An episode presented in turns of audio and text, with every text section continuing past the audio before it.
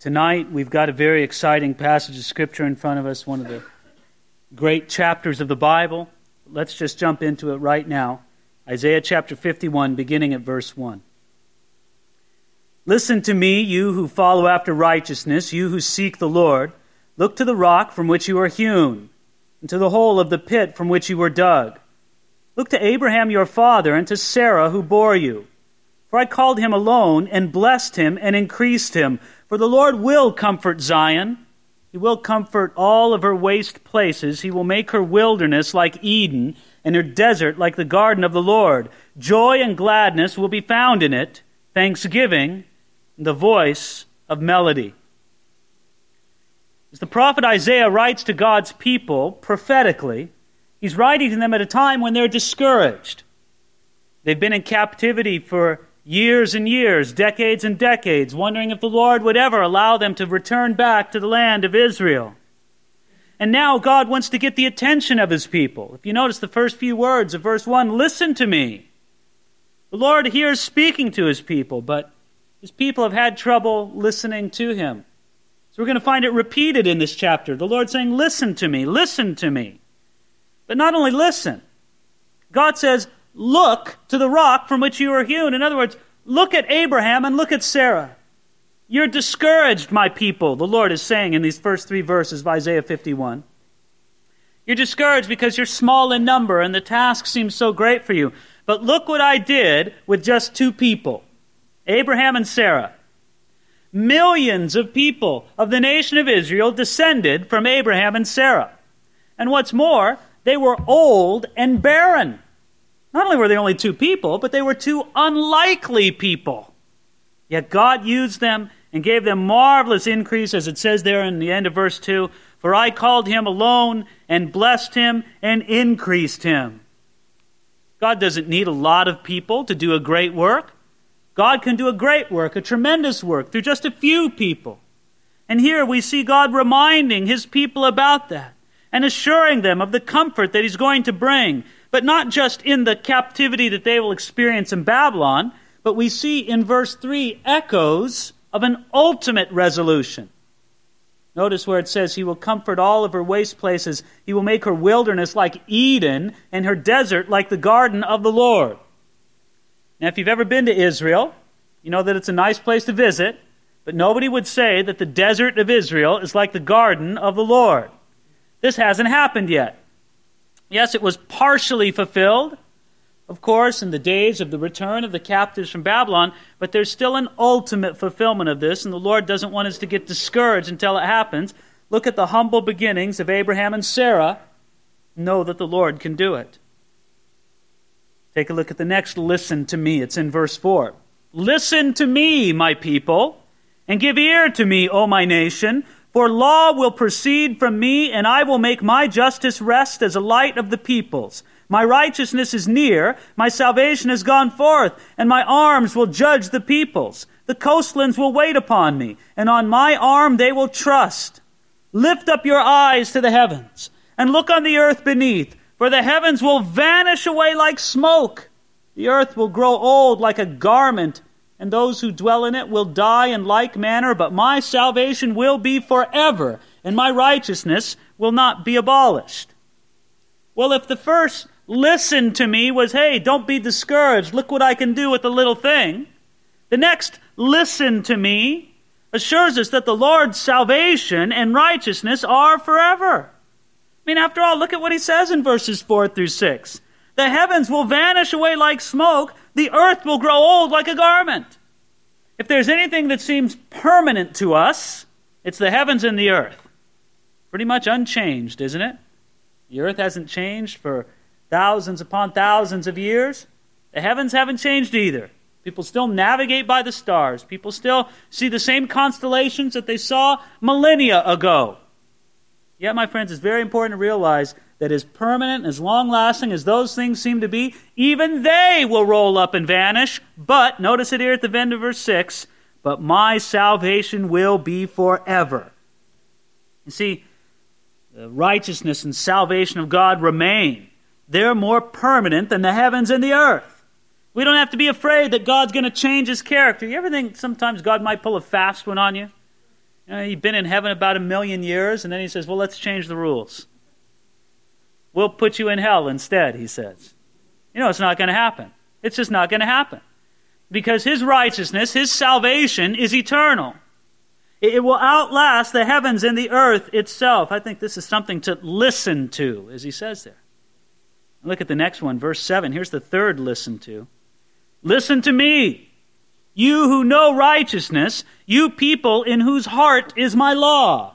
Do not fear the reproach of men, nor be afraid of their revilings, for the moth will eat them up like a garment, and the worm will eat them like wool, but my righteousness will be forever and my salvation from generation to generation.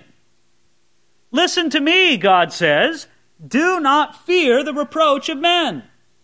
First listen to me was look what I can do even with a small thing. Don't get discouraged, God says. Next one is listen to me. My salvation is everlasting. My righteousness will never fade away. But the third listen to me speaks to us about not being afraid about the opposition or the persecution of men.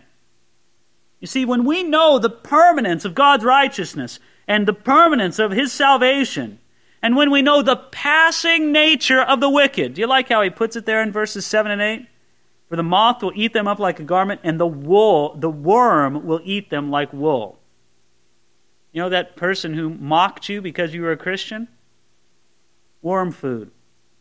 I mean, uh, it sounds kind of cruel, but that's what Isaiah would say, wouldn't he? So why are you afraid of their mocking?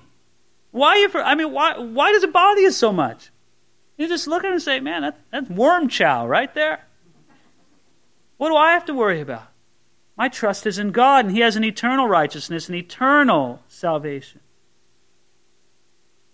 Charles Spurgeon once wrote, and he said, I cannot imagine a true man saying, I love Christ, but I do not want others to know that I love him, lest they should laugh at me. That is a reason to be laughed at, or rather to be wept over. Afraid of being laughed at. Oh, sir, this indeed is a cowardly fear. What should it matter to us? The reproach of men? Who cares? We have an eternal righteousness, an eternal salvation waiting for us with the Lord. That's something for us to listen to. Now, once you've listened, I think you need to get awake, don't you? Take a look here, verse 9. Awake, awake, put on strength, O arm of the Lord. Awake as in ancient days, in the generations of old. Are you not the arm that cut Rahab apart and wounded the serpent? Are you not the one who dried up the sea, the waters of the great deep, that made the depths of the sea a road for the redeemed to cross over? So the ransom of the Lord shall return and come to Zion with singing, with everlasting joy on their heads. They shall obtain joy and gladness, and sorrow and sighing shall flee away. I, even I, am he who comforts you. Who are you that you should be afraid of a man who will die and the son of a man who will be like made like grass? And you forget the Lord your maker, who stretched out the heavens and laid the foundations of the earth. You have feared continually every day because of the fury of the oppressor. When he is prepared to destroy, where is the fury of the oppressor? Captive exile hastens that he may be loosed, that he should not die in the pit, that his bread should not fail. But I am the Lord your God who divided the sea, whose waves roared. The Lord of hosts is his name, and I have put my words in your mouth. I have covered you with the shadow of my hand, that I may plant the heavens, lay the foundation of the earth, and say to Zion, You are my people. You know what I love about this? That's a pretty long chunk there, but do you see what it is in the beginning there, verse 9? Who's being called upon to awake in verse 9? God's people? No, the Lord. It's God's people crying out to the Lord Awake, awake, put on strength, O arm of the Lord. Here, the faithful believer calls out to the Lord, looking to him for salvation. They know of God's great works in the past. If you notice there in verse 9, he says, Awake as in the ancient days. But now he asks God, Lord God, act on our behalf now. And I think that's a glorious prayer to pray. Say, Lord, I know the great things you did. I've read it in the Bible. I've seen it in the lives of other people. I've seen it in my life in days past. Lord, I need you to do great things now. God honors such a prayer. Now, you know what I think is fascinating about this? Is the whole idea that he says, Awake, awake to the Lord honestly now, does, does the Lord need to be woken up? No. God doesn't need waking up. God's awake all the time. It's almost as if we understand that when we tell God to awake, who are we really telling to awake? Ourselves. Well, go ahead if you want to put it in that terminology. Awake, awake, O arm of the Lord. But I'll tell you what, the Lord's not asleep, though we might be. We need to awaken to the heart and to the mind of God. When we do, look what happens. Verse 11 So the ransomed of the Lord shall return and come to Zion with singing, with everlasting joy in their heads. They shall obtain joy and gladness, and sorrow and sighing shall flee away. And what about the opposition? What about the enemies? Notice what he says. He goes, verse 12 Who are you that you should be afraid of a man who will die? Again, it's the whole worm food kind of analogy, right? They're going to die. They're nothing. The Lord's help, the Lord's goodness, that's eternal. When we've got our eyes focused on human opposition, look at it, verse 13, and you forget the Lord your Maker who stretched out the heavens. You know what? I, I hope it's just pumping you up with a greater trust in God than ever before. God can do great things in you and through you. It's the same God who stretched out the heavens. I was up early this morning. You know how windy it was last night, right? You heard your trash cans and stuff blowing around outside. I was up early this morning and it was still dark. You know, the best thing about a, a windy night like that is it's so clear in the sky, isn't it? And I mean, you see more stars than you hardly ever see at any time. And I just look at that and you just think, my God did that. That same God who did that is alive and working in my life. What do I have to be afraid of? What can man do to me? That same God is active in my life. And he's working it as he says here, verse 16 at the very end of the verse, that I may plant the heavens, lay the foundation of the earth. That's the big work, right? But not only that, and say to Zion, You are my people. Three great works of God. You know, it's on his to do list. Number one, I'm going to plant the heavens. Number two, I'm going to lay the foundations of the earth. And number three, I'm going to look at my child today and say, You are my people. Isn't that beautiful? Doesn't think that God would have better things to do? But He loves you, He cares about you. You are more important to God than the heavens. You are more important to God than the earth itself. He cares that you know that you are one of His people.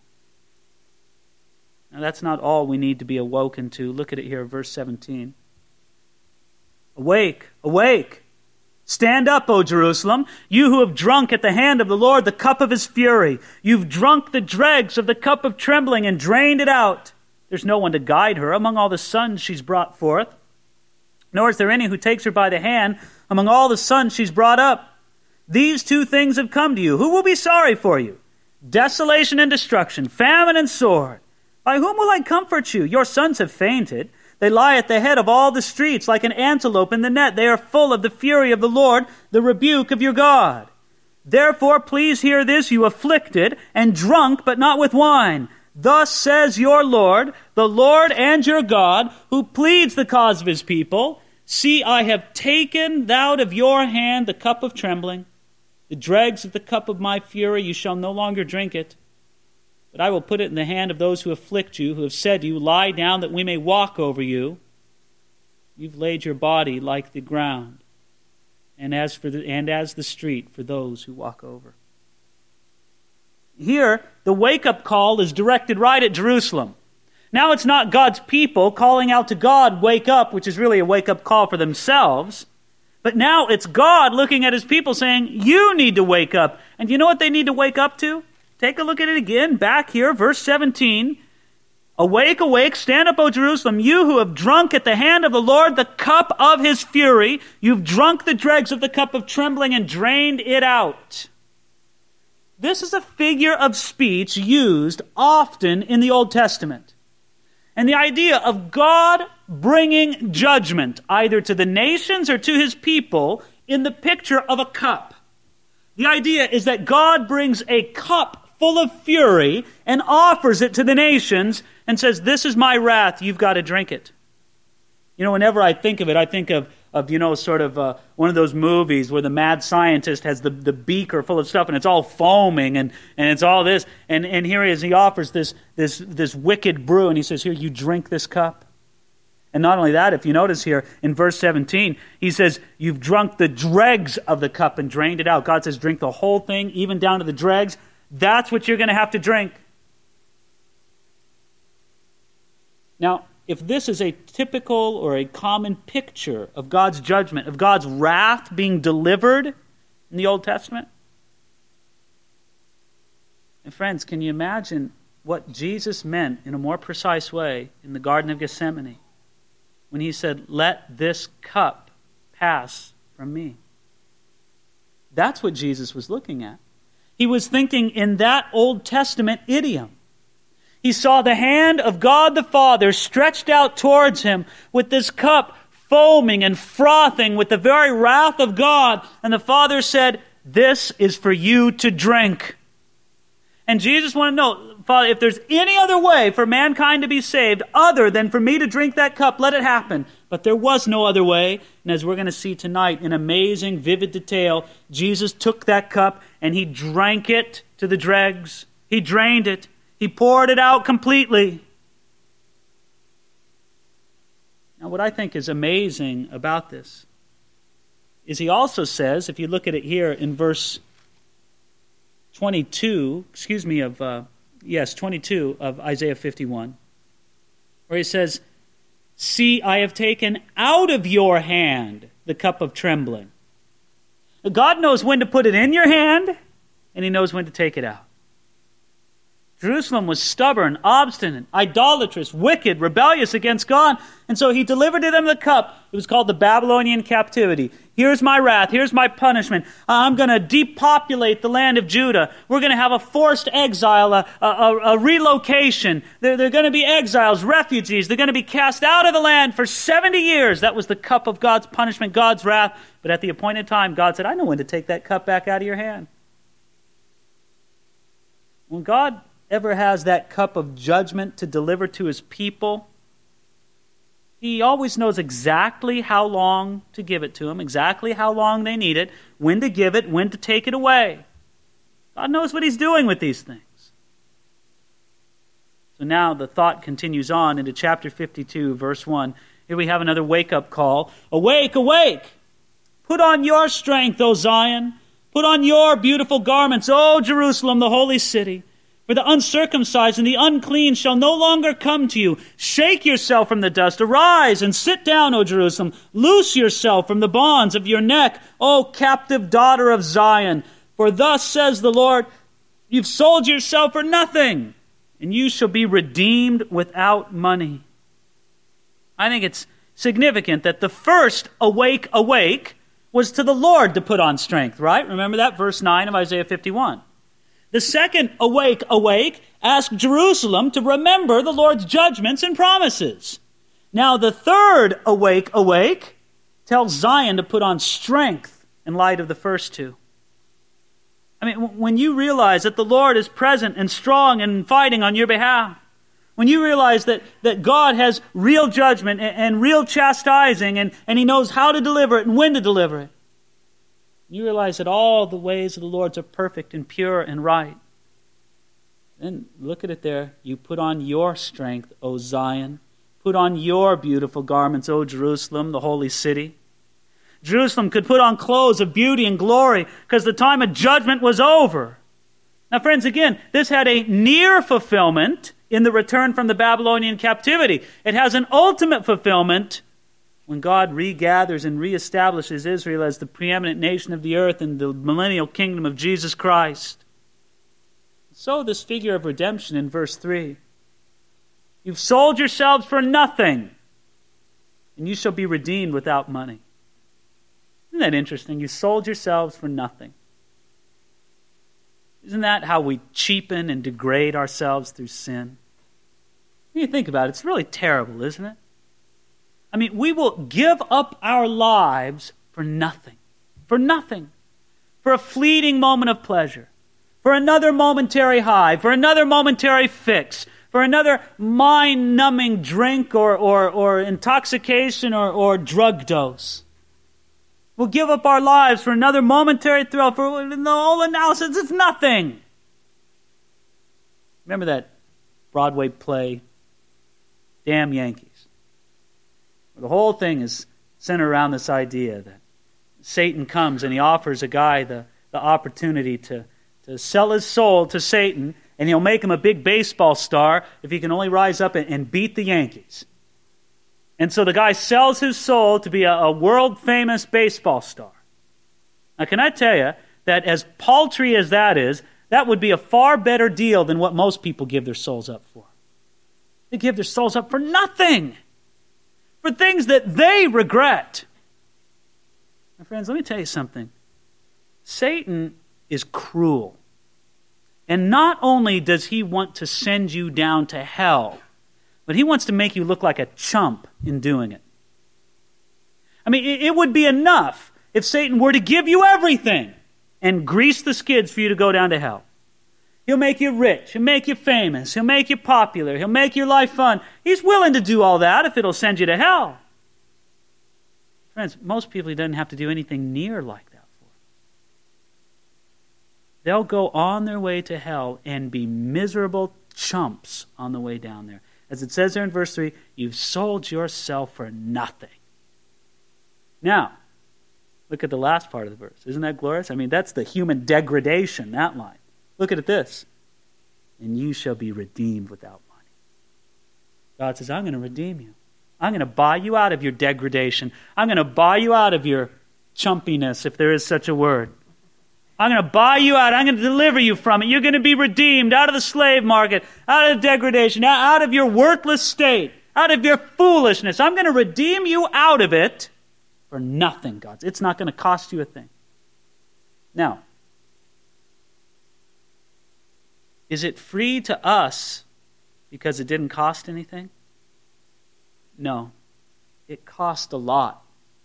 And at the end of this chapter, you're going to start to see how much it cost. Friends, do you realize that to us it's free? Verse 4.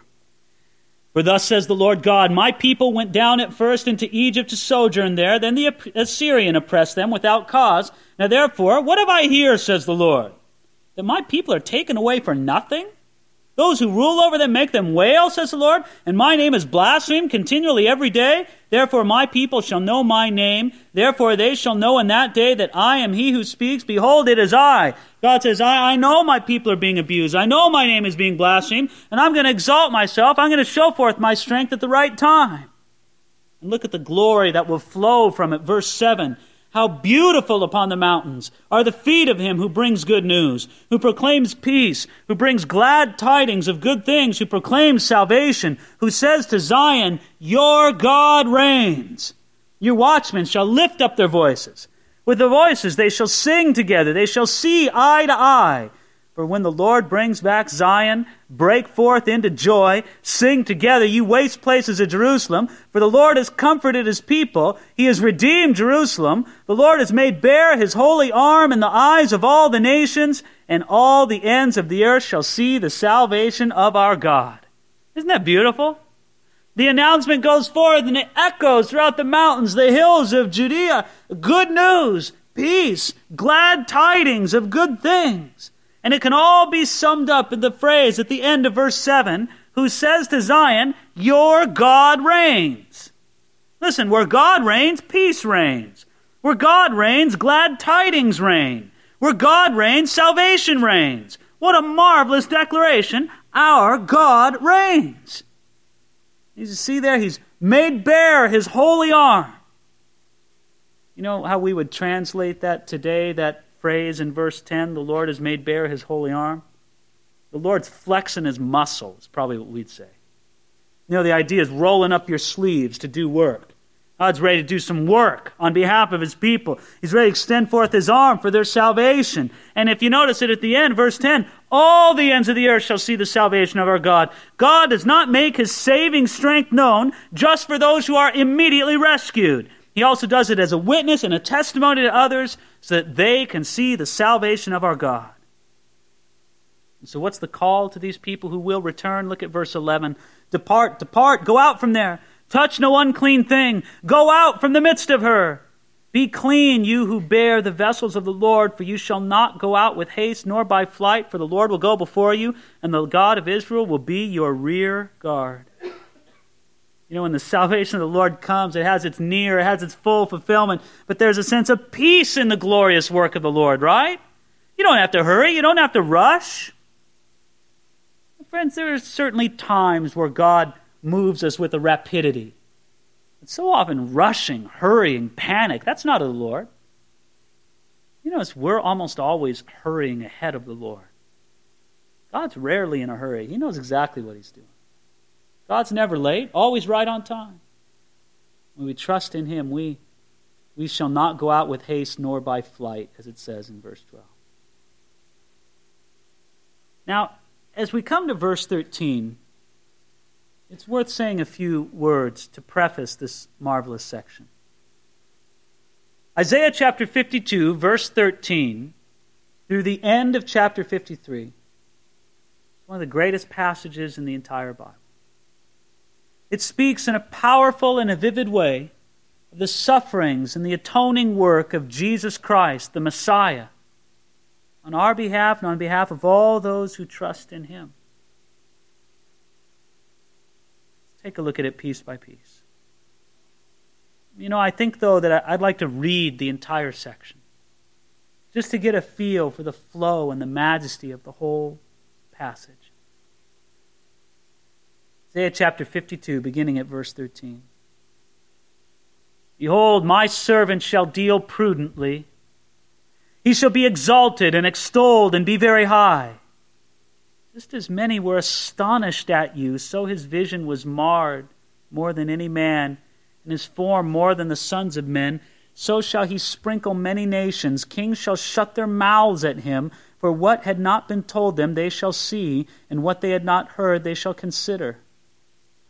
Who has believed our report? And to whom has the arm of the Lord been revealed? For he shall grow up before them as a tender plant, and as a root out of dry ground. He has no form or comeliness, and when we see him, there is no beauty that we should desire him. He is despised and rejected by men, a man of sorrows and acquainted with grief, and we hid, as it were, our faces from him. He was despised, and we did not esteem him. Surely he has borne our griefs and carried our sorrows, yet we esteemed him stricken, smitten by God, and afflicted. But he was wounded for our transgressions, he was bruised for our iniquities. The chastisement for our peace was upon him, and by his stripes we are healed. All we like sheep have gone astray. We've turned every one to his own way, and the Lord has laid on him the iniquity of us all. He was oppressed and he was afflicted, yet he opened not his mouth. He was led as a lamb to the slaughter, and as a sheep before its shearers is silent, so he opened not his mouth.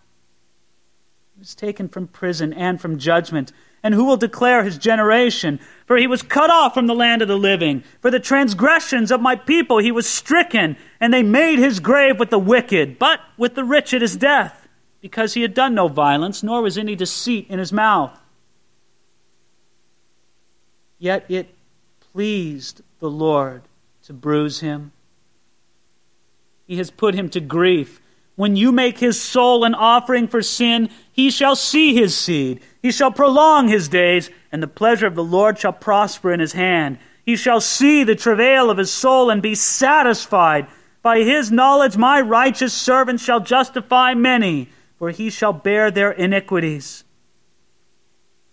Therefore, I will divide him a portion with the great, and he shall divide the spoil with the strong, because he poured out his soul unto death, and he was numbered with the transgressors, and he bore the sin of many, and made intercession for the transgressors. In Acts chapter 8, one of the leaders in the early church, a man named Philip, was traveling along, being miraculously brought to a place by the Lord, and he sees a chariot making its way through the desert. God prompts him, we take it, we're not specifically told, but we trust that the Lord was prompting Philip, and he jogged up to the chariot and maybe sort of jogged alongside of it. And an Ethiopian government official was inside reading. And Philip knew what he was reading because back in the ancient world, people read aloud. That was just their custom. It's not like they couldn't read silently, but it was just the custom people normally read aloud. So Philip's hearing the man read from this great passage of Scripture that we just left. And they stopped. Maybe Philip got in the chariot or the carriage. We don't know. But the Ethiopian man asked Philip an important question. He said, Of whom does the prophet say this? Of himself or some other man? That really is an important question, isn't it? Who is he talking about? Go back to verse 13 of Isaiah chapter 52. Behold, my servant shall deal prudently. Okay, well, who's the servant? Well, do you know that through the book of Isaiah, many have been called servants of the Lord in one way or another? Isaiah himself is called a servant. Eliakim is called a servant. David is called a servant. Israel is called a servant. But there's no doubt that the phrase is also used as a specific title for the Messiah. And that's what we have in view here. If you notice, in the New King James Version, it rightly capitalizes servant in Isaiah 52 13, and then also in Isaiah 53 11. Because the context demonstrates that this is a clear reference to Jesus. Now you might say, well, how do we know? How do we know for sure that he's talking about Jesus? I'll tell you how, you don't have to turn there. You might want to make a note. But Matthew chapter 8, verses 16 through 17, the Bible takes a portion from this very passage and says specifically that it applies to Jesus. Now, when you just read what I read to you and consider it, many people are amazed that people, especially Jewish people, can read a chapter like this and miss Jesus. How many people that I know have, thought, oh man, if I just get my Jewish friend to read this, man, they'll get down on their knees and accept Jesus right away. And might I say, I want to praise God that this passage of Scripture has been responsible for the countless conversions of many Jewish people. But you just kind of read it and think, well, how could anybody not see that this is Jesus and get down on their knees and accept it?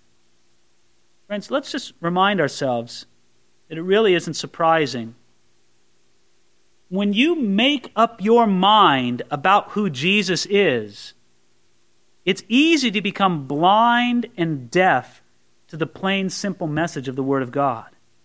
You need to put away your preconceived notions and your cultural Jesus and let the Word of God tell you who He is. Some of you can be the exact same mentally or spiritually hardened place here tonight. Basically, you, you just kind of think you know it all and you just come to the Bible to confirm your previous opinions instead of letting it to speak to you anew and afresh every time. What does it say about this servant? Verse 13, Isaiah 52. Behold, my servant shall deal prudently. He shall be exalted and extolled and be very high. The first words of the Lord in the mouth of the prophet regarding a servant declare his victory he will be exalted and extolled means that the Messiah will triumph. There's no doubt about it. And I love it that before any of his suffering is announced, his glorious triumph is assured. Then it moves right quickly into a minor key, verse 14. Just as many were astonished at you, so his visage was marred more than any man, and his form more than the sons of man. this speaks of the cruel and vicious beating Jesus endured at the hands of his enemies. Jesus was beaten so badly on his face that he hardly looked like a man. Seen a boxer after a real tough fight? This is with padded gloves, right? You can still see their swollen face, black and blue and red. You look at their face and it's misshapen. It's, it's grotesque almost. Jesus was beaten far worse than that. Do you realize that they plucked out hairs from his beard? That they blindfolded him and slugged him in his face? Now, at least when you can see a punch coming, you can tense yourself up for it or, or relax or react to it in some way. When you're blindfolded, you have no idea where it's coming from. The beating is that much worse. The result was so shocking, verse 14, that many were astonished when they saw Jesus. You realize that this astonishment may be subtly referred to many times in the New Testament. On several occasions after his resurrection, the followers of Jesus were slow to recognize him. On one occasion, they, they even seem awkward about his appearance. In John 21 12, it says this listen carefully. It says, Yet none of the disciples dared ask him, Who are you? knowing that it was the Lord. In other words, they knew it was Jesus, but the impression you get is that it didn't really look like Jesus. And this may indicate that the marred visage of Jesus remained after his resurrection. We know certainly that Jesus retained some of the scars of his crucifixion the nail prints, the, the, the scar in his side, the, the, the nail prints in his feet. And perhaps this extended to his face as well. And perhaps that's troubling to some of you tonight. Perhaps you're troubled by the thought of seeing an ugly Jesus in heaven. Let me simply say this if those scars do remain, they will only serve to increase his glory and beauty to our eyes and stand as eternal badges to his matchless love.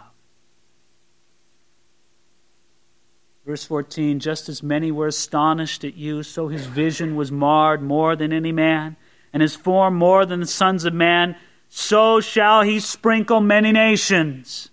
Sprinkling is often associated with cleansing from sin in the Old Testament. And here the promise is that the work of the Messiah will be cleansing to many nations. The Messiah is certainly Israel's Messiah, yet he belongs to more than Israel.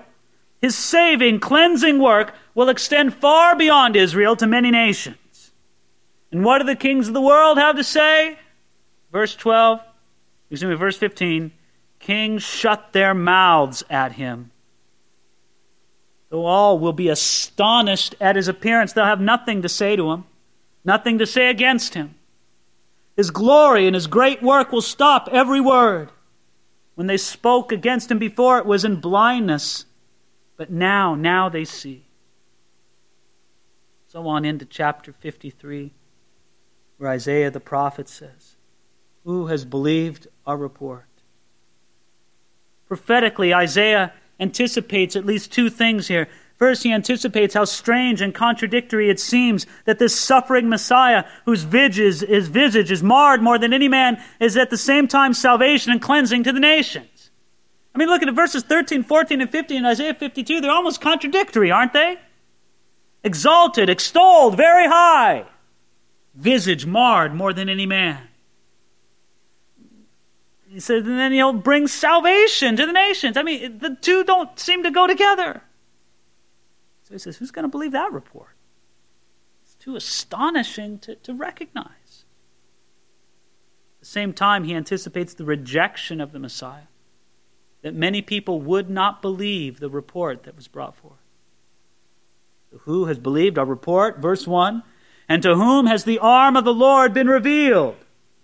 Now, in this context of the Messiah's suffering and agony, this line seems out of place. The arm of the Lord, right? That, that's the flexed arm of God, right? His rolled up sleeve. That's the emblem of his power and strength and might. But here in this chapter, we're going to see a Messiah of weakness and pain and suffering. But do you understand, friends, that in the strength, the power, and the might of God, it's all going to be expressed in the midst of this suffering, seemingly weak Messiah. The two don't contradict each other look at his life, verse 2. He shall grow up before him as a tender plant and as a root out of dry ground. Jesus did, in fact, grow up as he increased in wisdom and stature and in favor with God and men, as Luke chapter 2, verse 52 says. But all the while, Jesus was, as it says in verse 2, like a tender plant. I mean, think of the man Jesus growing up seemingly weak and insignificant, not like a mighty tree, not born to privilege and status and money and fame and importance. No. A, tender plant is weak and vulnerable. But notice the important phrase there in verse 2, right? You shall grow up before him as a tender plant. The tender plant is weak and vulnerable, right? You, you got the little bean sprout growing up, right? What does it take to go and just pinch off that bean sprout and throw it away? It's nothing. A child could do it, unless it's before him. What if you got a big six foot seven, 270 pound, solid chiseled guy standing up over that bean sprout? It's before him, right? You're going to go and you're going to go pluck up that bean sprout? I don't think so. Well, he grew up as a tender plant, right? But before the Lord. In God's presence, that what seems to be weak is really strong. If the plant is before him, it doesn't matter if it's tender, it doesn't matter if it's small. Matter of fact, it doesn't even matter if the ground's dry. Look at verse 2. And as a root out of dry ground. Jesus grew up in the Galilee region of the Roman occupied Palestine. In respect to spiritual, political, and standard of living matters, it was indeed dry ground. God can bring the most wonderful things out of dry ground. You, you, hear preachers talk a lot about that. You know, pastors, they're having a rough go at it wherever they're at. Oh, it's dry ground out there, hard ground out there, brother. And I understand some places it's very difficult to, to get at and to pursue the work of the Lord. Let me read you a quotation Charles Spurgeon is preaching on this verse. He says, Do not say it's useless to preach down there or to send missionaries to that uncivilized country. How do you know? Is it very dry ground? Ah, well, that is hopeful soil. Christ is a root out of dry ground. And the more there is to discourage, the more you should be encouraged. Read it the other way. Is it dark? Then all is fair for a grand show of light. The light will never seem so bright as when the night is very, very dark. God can do great things with dry ground. Look at your own life. Look at the situation. Is it all dry ground? Then praise God. God's ready to do a work then.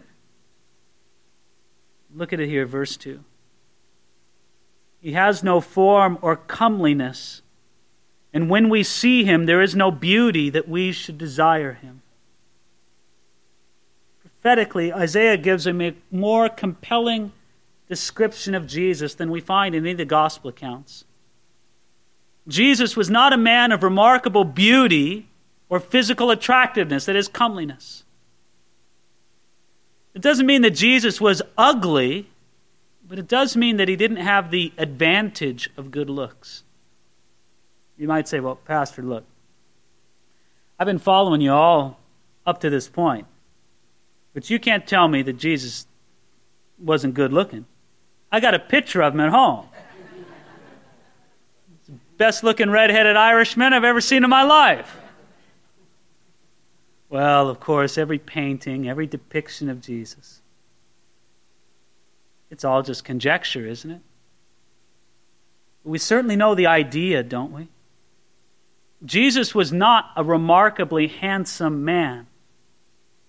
He was not a, a remarkably uh, attractive person full of charisma and full of all that. No. No. What drew people to Jesus was something different, something spiritual, not physical. In fact, look, look at how people reacted to him. Verse 3 He's despised and rejected by men, a man of sorrows and acquainted with grief. And we hid, as it were, our faces from him. He was despised, and we did not esteem him. He was a man of sorrows and acquainted with grief. Jesus was not a life of the party man. Now, it would be wrong to think of Jesus as perpetually sad and morose. Indeed, he certainly showed great joy, and we have examples of it in the Gospels. Yet he knew sorrow and grief so intimately that he could be called a man of sorrows. This, among other reasons, made him despised and rejected of men. Friends, think of the power of that title, Man of Sorrows.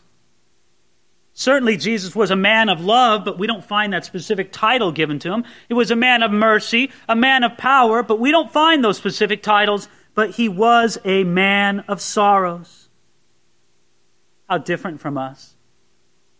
You know, most of our sorrow is really just self pity, it's just feeling sorry for ourselves. Jesus never once felt sorry for himself. His sorrow was for others and for the fallen, desperate condition of humanity. seeing this in him, look at what our reaction was. End of verse 3. And we hid, as it were, our faces from him. He was despised, and we did not esteem him. Because there was nothing outwardly beautiful or charismatic about the Messiah, mankind's reaction was to withdraw from him, to despise him, and to hold him in low esteem. This shows that men value physical beauty and charisma far more than God does. That's what he was like as a person. Look at, look at what he did, verse 4. Surely he has borne our griefs and carried our sorrows. Yet we esteemed him stricken, smitten by God, and afflicted. At this point, the prophet does not have in mind the way that the Messiah took our guilt and God's wrath upon himself. Here he has in view how the Messiah took our pain upon himself. Look at it there in verse 4. He has borne our griefs and carried our sorrows. Not our sin, not our transgression, not our iniquity. He'll get to that in due time. Right now, he looks at you tonight and he says, The Messiah took your grief. He took your sorrow. He took your pain. He made our griefs his own and our sorrows as if they were his. The image is that they, he loaded them up and carried them on his back so that you wouldn't have to carry them. And how many people, how many of us carry around pain, griefs, and sorrows that Jesus really carried for them, but they insist on hanging on to them? He did all that for us. And how did we esteem him? Verse 4 We esteemed him stricken, smitten by God, and afflicted. Now, curiously, this estimation was accurate. He was stricken, he was smitten by God, he was afflicted.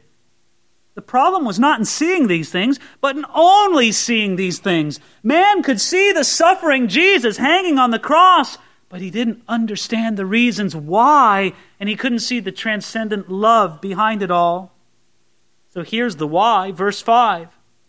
He was wounded for our transgressions. He was bruised for our iniquities. The chastisement for our peace was upon him, and by his stripes we are healed. This is the why. It was for us. It was for our transgressions, for our iniquities. It was in our place that the Messiah suffered. I don't know of a purer or more straightforward passage in the entire Bible that teaches the substitutionary atonement of Jesus Christ. He died in our place as our substitute. We deserved to be there, but He hung in our place. The beautiful fact is that it's by His stripes that we are healed. Here, the prophet sees through the centuries to know that the Messiah would be beaten with many stripes. And more so, the prophet announces that provision for healing is found in the suffering of Jesus. So by his stripes we are healed. And there's been a lot of debate as to whether or not Isaiah meant spiritual healing or physical healing. Time is escaping us this evening, so let me cut to the chase. He meant both. He meant both spiritual healing and physical healing. But we should understand that some have taken this to mean that every believer has the right, the promise to perfect health right now. And if there's any lack of health, it's simply because this promise has not been claimed in faith. In this thinking, great stress is placed on the past tense of this phrase. By his stripes we, by his stripes we are healed. The idea is that since it's in the past tense, Perfect health is God's promise and provision for every Christian at this very moment, even as the believer has the promise of perfect forgiveness and the salvation of the moment. Now, the, the problem with this view, not even counting how it terribly contradicts the personal experience of saints in the Bible and throughout history, is that it, it misunderstands the verb tense, so to speak, of both salvation and healing. We can say without reservation that perfect, total, complete healing is God's promise for every believer in Jesus Christ, paid for by His stripes and the totality of His work for us. I'm going to say that again. We can say without reservation that perfect, total, complete healing is God's promise to every believer in Jesus Christ, paid for by his stripes, and the totality of his work for us. But now, we must also say that it is not promised to every believer right now. Just as the, the totality of our salvation is not promised to us right now. The Bible says that we have been saved, that we are being saved, and that we will be saved. Even so, there's a sense in which we have been healed, we're being healed, and we one day will be healed. And God has a glorious plan for the complete healing of your body, and He calls it resurrection. Listen, anything up to that point is a glorious gift from God, and we believe Him for miraculous healings, and we see Him do them. But let's face it, just patching up an old tent. We need a lot better fix than that. We need that resurrection body. What Christians must not do is foolishly claim to be healed, despite mere symptoms, so to speak, that say otherwise. Oh, sometimes you see Christians talk like this, and it's just sad. It's pathetic. It's more like Christian science than it is Christianity. Flipped on the TV set once years ago. A guy was talking along these lines, and he, was one of these fellows who believed, you know, all the healing was provided for him in, in the stripes of Jesus. And so he could never be sick. He would just have the symptoms of sickness. And so he was on, a, on an interview show, and, and, and the guy said, Well, brother so and so, you know, I know you believe this. Well, tell us about this heart attack you had last year. And he chuckled and said, Well, brother, I just want to tell you, I didn't have a heart attack. I had the symptoms of a heart attack. But really, I was healed the whole time in Jesus. I just, Mister, get a clue. Start living in the real world. But look at where it leaves us and why we need healing. Verse 6. All we, like sheep, have gone astray. We've turned every one to his own way, and the Lord has laid on him the iniquity of us all. We're like sheep, friends, stupid, headstrong animals. And we, like they, we've gone astray. We've turned against God's way, every one to his own way. Do you know that we all have our own way of sin? We have our own way. Every one of us is terribly unique in our fallenness. You have your way, I have my way you know what we like to do. I like to condemn your way of sin and justify my way. No, each way that is our own way instead of the Lord's way is a sinful, destructive, damned way. But we can be set free because verse 6 the Lord laid on him the iniquity of us all. You would see a partnership between the Father and the Son in the work on the cross. If the Messiah was wounded for our transgressions, then it was also the Lord who laid upon him the iniquity of us all. The Father judged our iniquity as it was laid on the Son. Verse 7 He was oppressed and he was afflicted. Yet he opened not his mouth. He was led as a lamb to the slaughter, and as a sheep before its shearers is silent, so he opened not his mouth. Friends, please understand this this is not saying that Jesus was a victim of circumstances and that he was helpless as a lamb. Jesus wasn't helpless at all. All the point is in verse 7 is that he was silent. He was silent. He didn't say anything in his defense. The only words he spoke at his trial were words to, to defend God's glory, never defend his own case. Verse 8 was taken from prison and from judgment, and who will declare his generation? For he was cut off from the land of the living. For the transgressions of my people he was stricken. Do you notice the critical point we come to here at verse 8, where it says he was cut off from the land of the living? This is the first indication in this passage that the suffering servant of the Lord, the Messiah himself, would die. I mean, if you cut it off at verse 7, conceivably, this suffering servant could suffer short of death and fulfill the verse. But no, once you come to verse 8, no, he has to die. You might have thought up to this point that he would only be severely beaten, but there's no mistaking the point. He's to be cut off from the land of the living. And this, among many aspects of the prophecy, demonstrates that Isaiah cannot be speaking of Israel as the suffering servant. As badly as Israel has suffered through the centuries, she has never been cut off from the land of the living. Never. She's always endured, even as God promised Abraham. Notice here, verse 8. the transgressions of my people he was stricken, and they made his grave with the wicked, but with the rich at his death, because he had done no violence, nor was any deceit in his mouth. Despite the intention of others to make his grave with the wicked, God allowed the Messiah to be buried with the rich at his death, buried in the tomb of Joseph of Arimathea. It's marvelous how specifically and, and beautifully prophecies fulfill. Then we come to the end of it in verse 10. Yet it pleased the Lord to bruise him. He has put him to grief.